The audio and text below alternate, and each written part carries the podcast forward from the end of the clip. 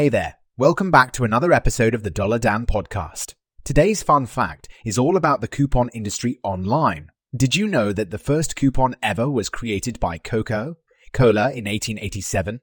And now, over a hundred years later, online couponing has become a huge business, with millions of people searching for ways to save money on their purchases every day. And speaking of saving money, I want to remind you guys about our sponsor for today's episode, Capital One Shopping.